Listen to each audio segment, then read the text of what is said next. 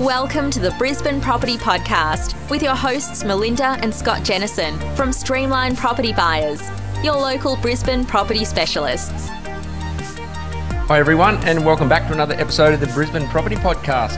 Um, my name's Scott Jennison. I'm the Acquisitions Manager here at Streamline Property Buyers, and it's fantastic today. Really exciting. We love getting um, great guests with us, and um, today we'll, I think we'll have a really good chat to Nicola McDougall. Welcome, Nicola. Thank you for having me. It's fabulous to see you both. Fabulous to see you too. It's Melinda Jennison here, Managing Director of Streamline Property Buyers. Now, for those who don't already know Nicola, um, she's got a very long list of accolades uh, behind her name. If you pop over to her LinkedIn profile, you will read all about her. But um, first and foremost, um, especially for today, Nicola is the chair of the Property Investment Professionals of Australia. Um, PIPA is the acronym that we use when we are members of um, the association group. And we're going to find out a little bit more about this association today. Of course, Streamline Property Buyers um, are members of PIPA, and they are the organisation that also offer the qualification to become a qualified property investment advisor, something that we always encourage anyone in the industry to look after. But uh, the list goes on. And um, for those listeners as well, other than listening, but if you want to read a book, um, Nicola is also the co-author of The Female Investor and a couple of other books, Nicola, the uh, Property Investing for Dummies, Buying a Property for Dummies, and Property Investing uh, investing essentials for dummies. Mm-hmm. So a little bit of writing as well in your in your spare time, I think, from the busy schedule that you have. Oh, definitely. I mean, I wrote those books, uh, and I'll be clear that with the Property Investing for Dummies series, um, it was an updated edition, so it wasn't as taxing as actually writing a whole book from scratch. But but fundamentally, all of those four books were produced in an eighteen month period, um, which was last year. And um, needless to say, no more books for me this year. Probably not next year either. You've probably run out of time, Nicola, because um, I know behind the scenes there's some very, very big news that is hot off the press. I mean, at the time of recording um, this week, um, in fact, this news has come out. Um, and of course, by the time listeners are um, reviewing this podcast or listening to this podcast, it still will be very relevant news. So, um, the ninth annual Property Investor Sentiment Survey put out by PIPA results have just actually been released this week. Nicola, you've been busy talking to the media since those results became public yeah, yesterday was um, the day that the results were released publicly. And look, it's a project that's uh, several months in the making every year. It's our ninth, ninth annual one, as you mentioned, Melinda. We always run it in August every year as well, so over a three week period. So that makes it, you know, particularly statist- statistically reliable when we're running it at the same time every year. This year, we actually had a record number of survey respondents as well, so some 1,724 survey respondents.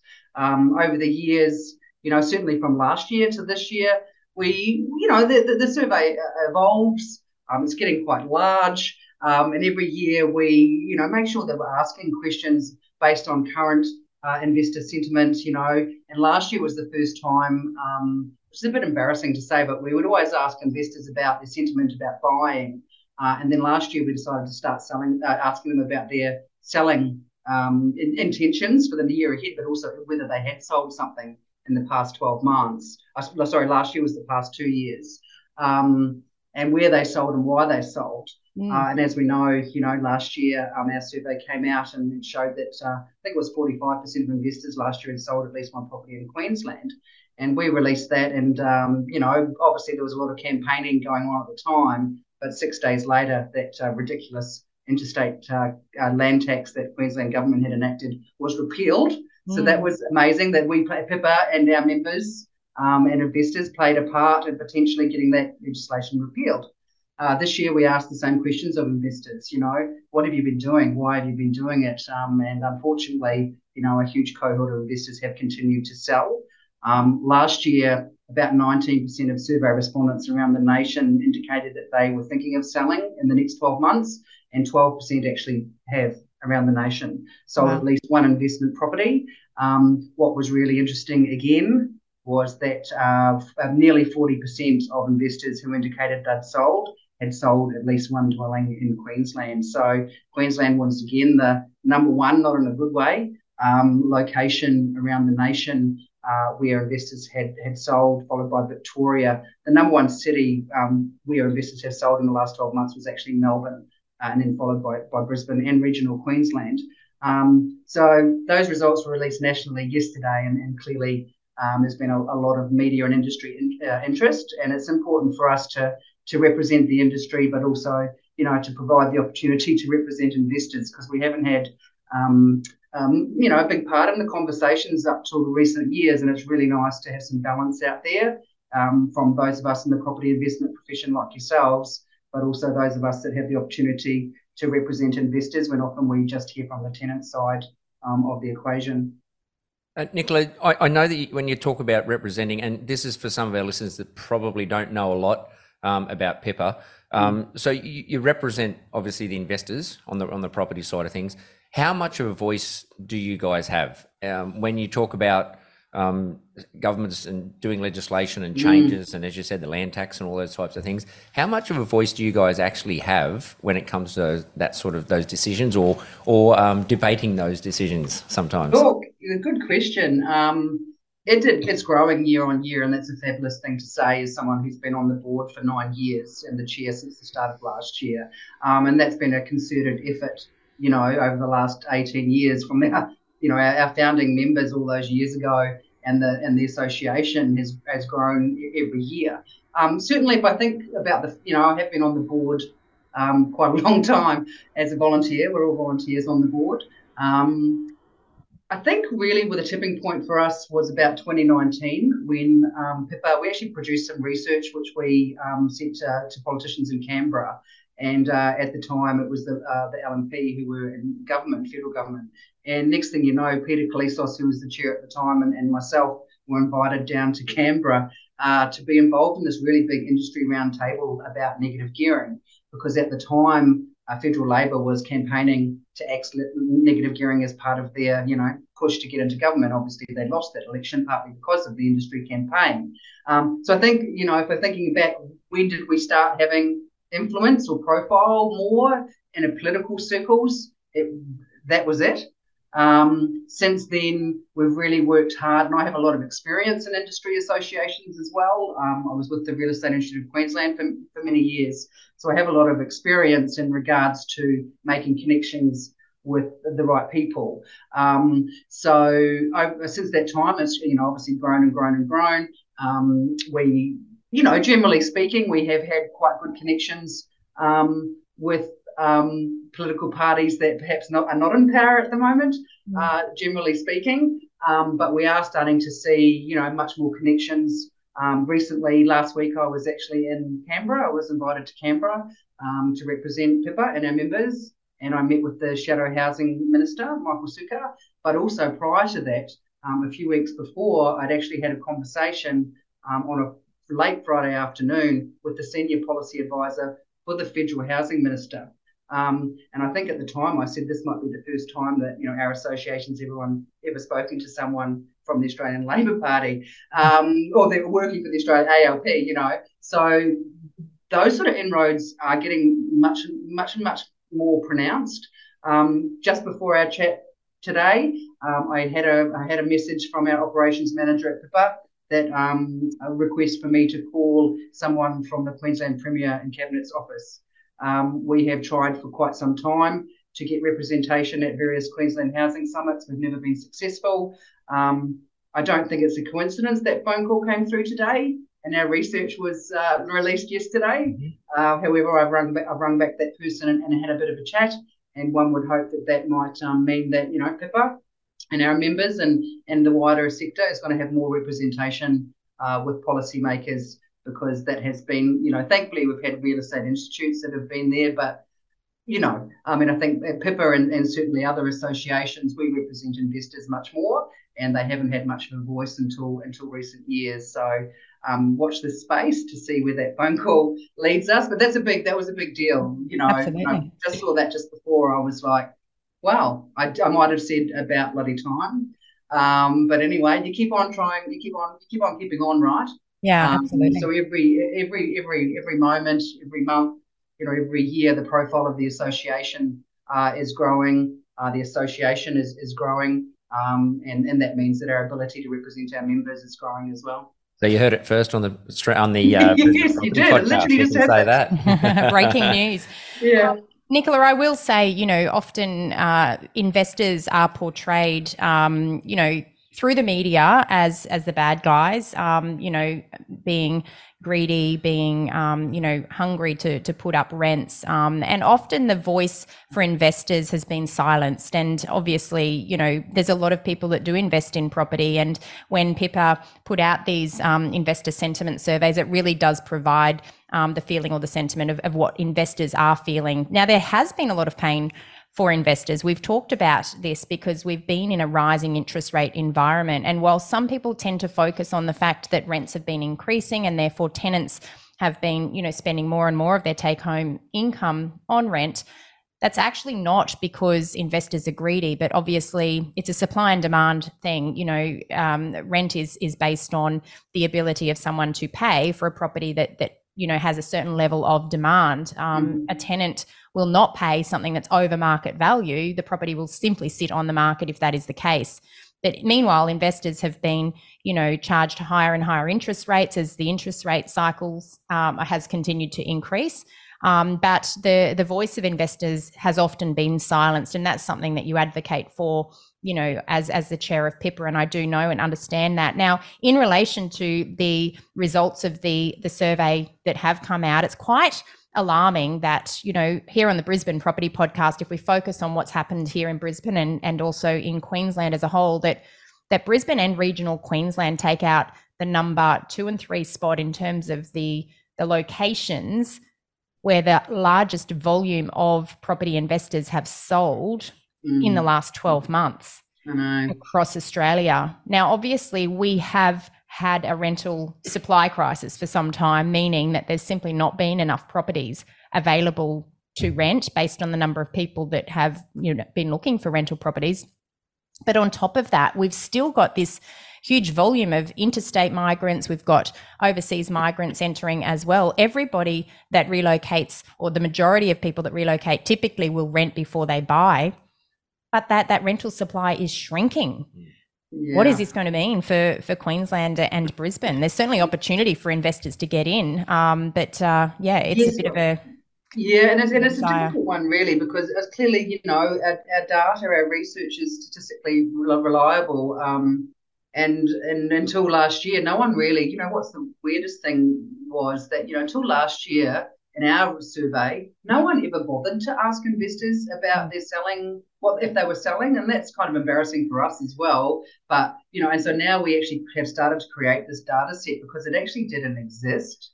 No one ever bothered to, you know, so it's really hard to do like historical averages because the data's not there. Mm. I know CoreLogic's doing some great things um, this year in regards to uh, potential sales that are implied former investment properties. So yeah, it's kind of, you know, when you think about the fact that investors didn't have a voice or much of a voice, you know, a lot of places weren't even tracking what they were doing, mm. you know, in regards to selling. So, and it's interesting here in Queensland um, that the results were so high over the last 12 months. I was a little taken aback by that.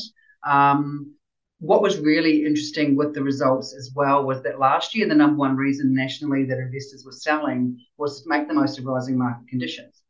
Mm. Uh, so we asked them last year if they'd sold in the previous two years. So they were making the most of those rising market conditions at the time. This year, though, the number one result why, uh, why investors are selling uh, was the, the increases or the, even the threat of increases to property taxes. Mm. Um, uh, certainly, quite a few uh, survey respondents mentioned, mentioned, the new Victorian land tax, for example.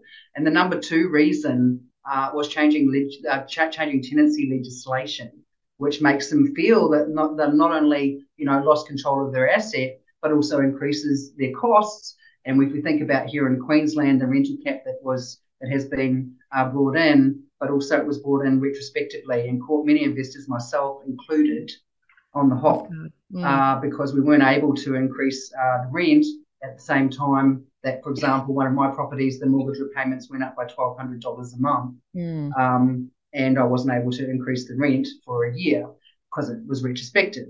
Um, and look, I was only going to increase the rent by fifty dollars a week. And what's really interesting and more interesting in, in the results um, is that uh, the majority of investors said that they're only passing on about ten percent of the increase in their increased holding costs to to, ten, to tenants. So mm. you know, there's a lot of um, a lot of uh, what would you call it? you know, media media scaremongering about greedy landlords, and that really is a narrative that I really am trying very hard to change. Mm. Um, when no one talks about the fact that you know rents were benign here in Queensland, they actually went backwards up until COVID. You know, That's and right. many other locations as well. If we uh, Peter Koulizos, our former chair and, and still a current board member, did some wonderful research um, uh, I think it was about last year. And at the time, it showed that rents around the nation actually hadn't increased um, in line with inflation for the last 10 years. That's right. Um, so no one, so it's kind of, it's one of these short term things where obviously at the moment there are not enough, not, not enough rental properties. Um, that's for a bunch of reasons. Yes, investors are selling. They are selling. I don't think they should, but many of them are uh, because often they just own the one. They're probably maybe not overly educated or in regards to property investment or sophisticated and it doesn't take much to spook them. I mm. think, um, as we always talk about, you know, property investment is a long-term strategy, um, and that and that requires being having the ability to ride out peaks and troughs of markets, ride out changing policies, uh, which happen all the time, unfortunately, and they shouldn't. Mm. Um, but unfortunately, what we're seeing at the moment is that investors are, for a variety of reasons. Number three, actually, the number three reason why investors were selling were rising interest rates. Of course, um, yeah. I thought that would be number one, but it's number three. Mm. Uh, so that's really interesting as well. Um, so yes, look, the supply issue um, is, you know, th- there's many reasons, myriad reasons why we have a massive supply issue. It actually started happening in 2015 when investors couldn't get access to finance because of APRA changes, and it actually started going down from there. Hit a rock bottom in 2020, and only relatively recently has gone back to historical averages. So if we think it's, you know, 2023 versus 2015, we had many years when the normal volume of investors transacting weren't happening, mm. and now we've actually seen a, a, you know a huge volume of, of them offloading um, at the same time as we have record overseas migration. And you know, Blind Freddie can can work out what's happening there. Absolutely.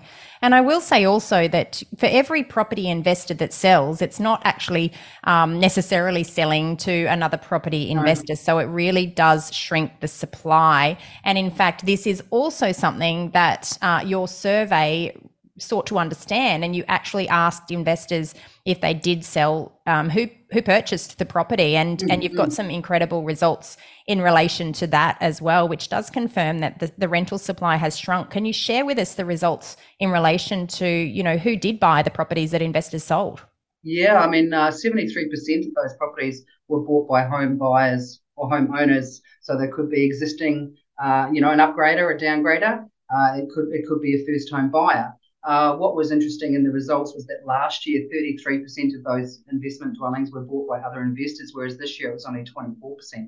Mm, um, so, the, and one argument that I always get when we say numbers like this, well, is you know, well, if a first-time buyer bought one, you know, isn't that good? And I always say yes, it's always good because we encourage a home ownership. But and but they go, well, that means that they've moved out of a rental property, and then that rental property will be available. And I'm like, that's not necessarily the case. It's probably highly unlikely to be the case but it's very hard to argue against some mindsets when we think about majority of first home buyers are probably in share houses. Um, they possibly are still living at home.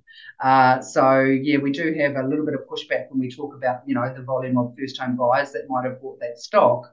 But it's important to understand um, that generally speaking, around the nation, we history shows us we have about around about thirty percent, give or take, of rental accommodation, thirty percent of the market being rental accommodation.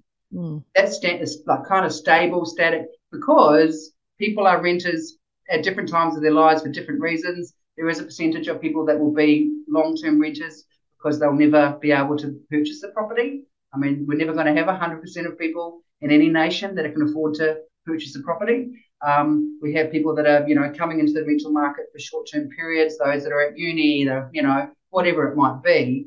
Um, so we need this stable supply of rental accommodation around the nation. Um, and clearly that's not happening because we have too much more, too, you know, more demand than supply. One of the major issues that is happening at the moment, which is only just starting to get a lot of publicity, and I saw Eliza Owen from CoreLogic mention the stat uh, recently that um, I think it was in the 1970s and 1980s, governments used to fund about 10% of new housing supply.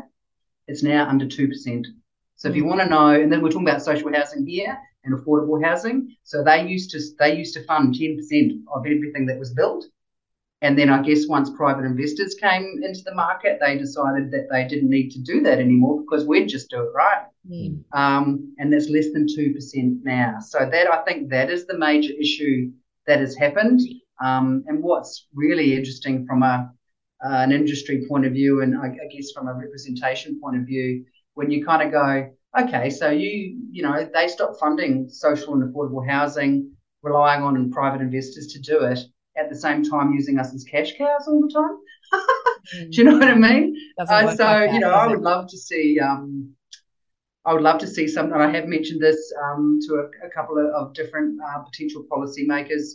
Um, some incentivization policies being brought in that would incentivize investors to not only get into the market um, but to stay in it. So mm. what we want is, like we talk about, and I'm sure you guys talk about with your clients, it's a long-term strategy. That's right. Um, it's not speculation. It's the opposite of speculation. It's getting, you know, doing better financially slow. Um, so, you know, how great would it be if investors felt that they were supported, respected, um, you know, their vital role that they play in society mm. is respected, but also it'd be wonderful if there was some type of incentive, and I don't know what that could be. Um, we are putting together some ideas um, where they come into the market, but also they're rewarded in some way over the decades if they if they stay. Mm. And, and in that way, we can because we, we don't want I mean, no one likes the rental crisis. It's horrific for everybody. It's hurting yeah. everyone, and we don't like people. No one likes home increasing homelessness. So how do we fix it? Well, we actually hopefully have a conversation with all the people involved. You know, not just one side. You know, with everyone involved, and also treat them with dignity and respect, both sides. Mm. I think that would go a long way to helping solve the situation we currently have. Yeah, I agree. Uh, when you talk about those numbers, and it's just it is amazing when you talk about two percent um, government, ninety eight percent is supplied by investors. And look, as investors ourselves, um, you know, we do look long term wise as well. You know, and, and you look at things. I, I, understand when you when you talk Nicola about you know people cashing in, and I guess for some people, um, yeah, that, that's what they wanted to do. They wanted to cash in. Congratulations, you've you've made some good money in that in that high time in the in the property market. But long term wise, that's where that voice needs to be understood and listened to to keep those investors in that market because we're supplying shelter. At the end of the day, investors are supplying shelter for people to live in. If you don't encourage it and you don't, you know, turn around and do things like rental freezes and land taxes and all these types of things that are pushing people away from that, otherwise they'll invest their money elsewhere.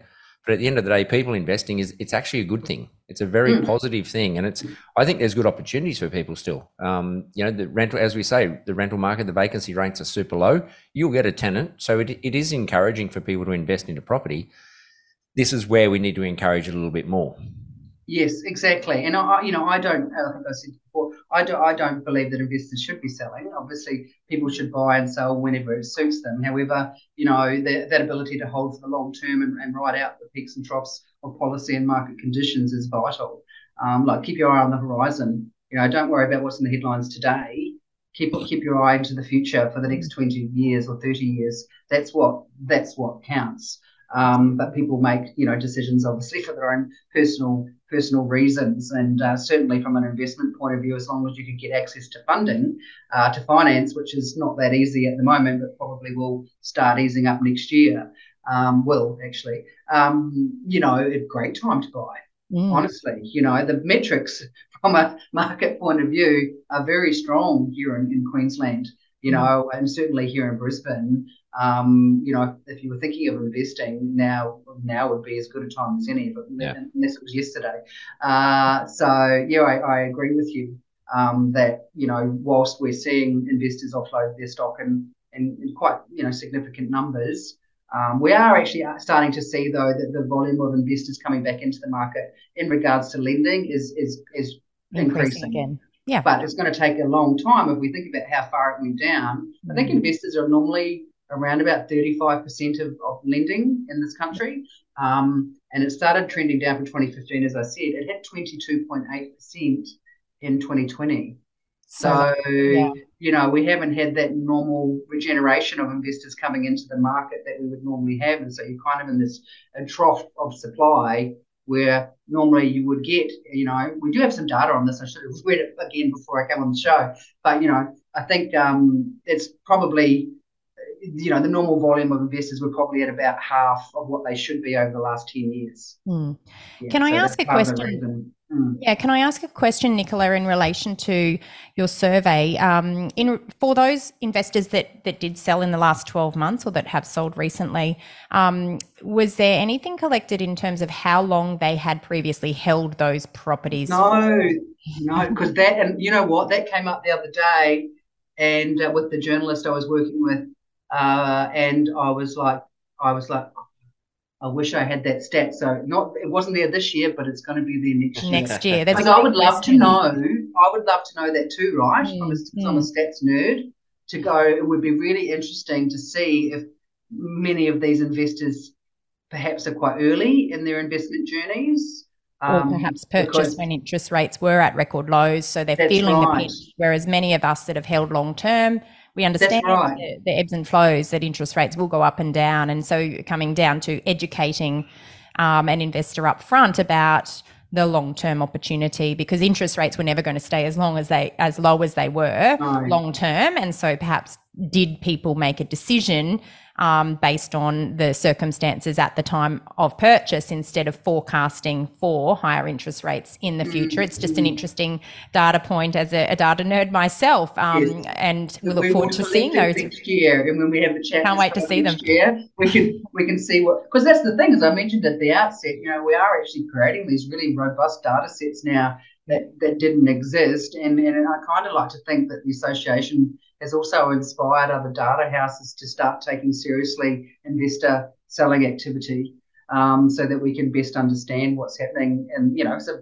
I always talk about in interviews, you know, um, about the symbiotic relationship between tenants and landlords um, or property investors. I prefer to use um, that term. But um, because one can't exist without the other, right? That's right. Absolutely. No. You know, and so and that become and that and that is so important in regards to policy too mm. and representation. So, you know, I've been to a couple of um, state-based, um, what would you be called, stakeholder meetings, I suppose, mm-hmm. um, over the years. And often there will be 90% of people in that room are on the tenant side of the equation, and there might be my, myself and the REIQ.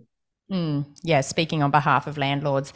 And it really yeah. is important to have um, a fair and equitable voice for all parties um, because if you're really going to push and drive investors away from the market, it's just going to exacerbate um, the, the issues that are already here now. Um, in relation to tenant supply and the number of properties available for rent. Um, and it's mm. really not the best approach. So, you know, policymakers, um, you've heard it here on the Brisbane Property Podcast. There's potentially better ways to do it. Um, if Nicola has a place at the round table uh, for those types of meetings that do take place, then obviously the voice of property investors can be heard and considered, which I think up until this point has not been something that um, has been put forward. Nicola. Yeah, yeah exactly. And I, I, I think, you know, we're not asking for the sun here. We're just asking to, to be included in the conversations and uh, you know for policies to be respectful of, of both parties. Um, and and certainly often we, we don't see that at all. Yeah, I, I was I was just going to say then. Um, there's probably listeners out there, and this is I know we could probably we'll probably talk all day. I know Melinda and you would probably talk all day, um, especially when it comes to data. Um, Lucky I'm seeing you next week in Sydney. we are. We're off to the Pepper conference next week, so we're looking forward to that because I'm sure there'll be some really good discussions as well in that. This this um research and survey that you've completed. Now, I know you put a, a, an article on LinkedIn um, yesterday. Mm. The, the, listeners out there, if they want to understand a bit more about this or, or read a bit more about it, can they find it? Can they actually access any of this sort of information? Yes. Um, so you get the, the PIPA website, which is pipa.asn.au. Um, it's under our news and events section on the website. Actually, all of our surveys are on there yep. from 2015 which actually was really good analysis that I was running through the other day uh, when, a, when a journalist asked me, because I think about 4% of respondents um, said that Melbourne had the best investment prospects in the country. Mm. Um, and he goes, that would be the worst in the survey ever. And I went, well, let me check. And it was because it peaked at about 27%, but now only 4% of people um, chose Melbourne as having the best investment wow. prospects. Brisbane was still number one. It has fallen out of favour some somewhat, and as I say, this is the sentiment survey. Um, but it's Brisbane and Queensland have been number one throughout the nine years of the survey. Yeah. Um, so yeah, the PIPA website. Just go to our PIPA website. You can actually access all of our releases and also every single copy um, of the survey that we've ever done is publicly available on our website. And Nicola, um, PIPA as an organisation, if people would like to understand more about membership, the benefits of membership, affiliation, um, what is the process that they need to follow? So PIPA obviously is an industry body for people that are employed in property investment. Mm-hmm. Um, we, but, but, I guess what was quite different about us is that we're um, multi-sector. So we have buyers agents as members, we have mortgage brokers as members, we have conveyancers as members, we have accountants as members. Anyone who might be, you know, providing property investment advice um, can join PIPA and um, they also need to agree, uh, agree, to abide by our code of conduct as well, because unfortunately, property investment advice is not is not regulated mm. uh, and, and, and unlikely to ever be. Uh, too difficult at a policy level, my understanding is. Um, so we, I guess, exist to be self-regulatory in that way, in lieu of, you know, in lieu of legislation in that very specific space. So mm. clearly, there's legislation, you know, uh, protecting consumers across the various sectors.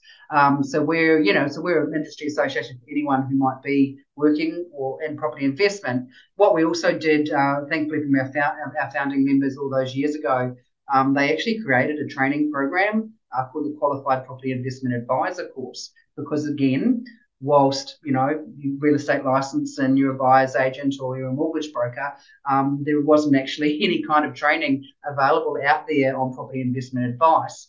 Uh, so we've had that course for many many years. Uh, I think we've had um, more than 600 students uh, go through it over the years. Um, so that's part of what we do as well, which is okay. Well, we'd love you know people to become members of PIPA.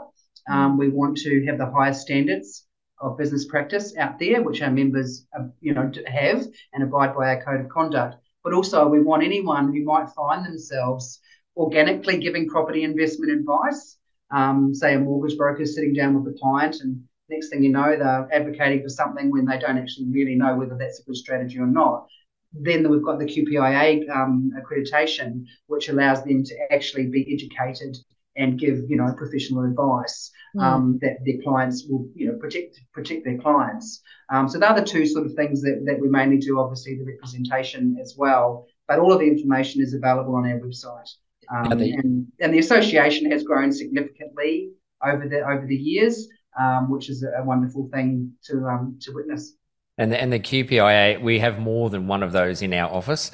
Um, they're a bit more qualified than the um, the, the someone sitting around on the barbecue having a beer on the back deck, oh, exactly. And what you know, what we want is, you know, as many people as possible who are serious mm. about being, you know, the very best property investment advisor they can be. Mm. You know, consumers really need to look for that QPIA uh, qualification because that's a sign that someone has actually, you know, gone off and done, you know, this training program um, so that they can be the best best version of themselves for their clients. Absolutely. Um, I would love to, I would love to see it at some point in the future, given that we are, you know, self-regulatory, we unfortunately are unlikely to ever see uh, regulation in our space. So I would love to see it sometime in the future. Probably not while I'm still chair, but you know, where where if anyone's thinking of investing or, or even buying a property, um, they check that they don't even bother working with someone unless they're members of the main associations. Yep.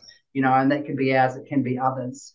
Um, but then also, if they are going to be getting property investment advice from somebody, make sure they've got a QPIA and don't work with them if they don't. I would love that. Could you imagine that? Oh. It would be How amazing. Such, a, such a massive investment. Also, what I, I think what's happened is in regards to the rental uh, prices, a lot of people, unfortunately, they buy an investment property without using professional advice. And it's probably more likely than not that they go off and buy something that's underwhelming. Mm, absolutely. It's inferior. It's in a bad location. It performs badly. It doesn't, you know, the capital growth is woeful or the, you know, the, the, the cash flow is super negative. They can't afford to hold it, right? And I think that's why we see what I call accidental investors or people that are churning, they're selling in the first few years, in the first five years, mm. uh, because they bought a dud, mm. because they went off and did it themselves. Mm. I feel that if more and more consumers use qualified professional and investment advisors, they're going to be buying, uh, you know, a superior asset that's got capital growth and income producing, you know, you know, potential um, superior to what they could have done on their own, and therefore, I believe they would have more, much more chance of holding that property for the long term, and we wouldn't see the issues that we're having now. So okay. I know it's a lofty goal. My dad always said there's no point aiming for the middle. Um, so you know that's what I would like to see because that is actually part of the solution, mm. right? Is for people to actually work with experts um, to make sure that because most people are only going to buy one investment property, they might buy two, as we know. Yeah. Make sure they're the best ones you can get, and probably Agreed. highly unlikely that you'll be able to, you know, source one that could be, you know, in the same league as professionals in this space. So absolutely, um, a bit of a rant there. I'm sorry, but um, I would just say to all your listeners, please make sure that the person that you're choosing to work with and that you're paying a fee um, and you know potentially buying a property that's six, seven, eight hundred thousand dollars, make sure that they're you know membership of the industry associations. Make sure that they have the, the necessary um, qualifications. You know, and make sure they know what they're talking about.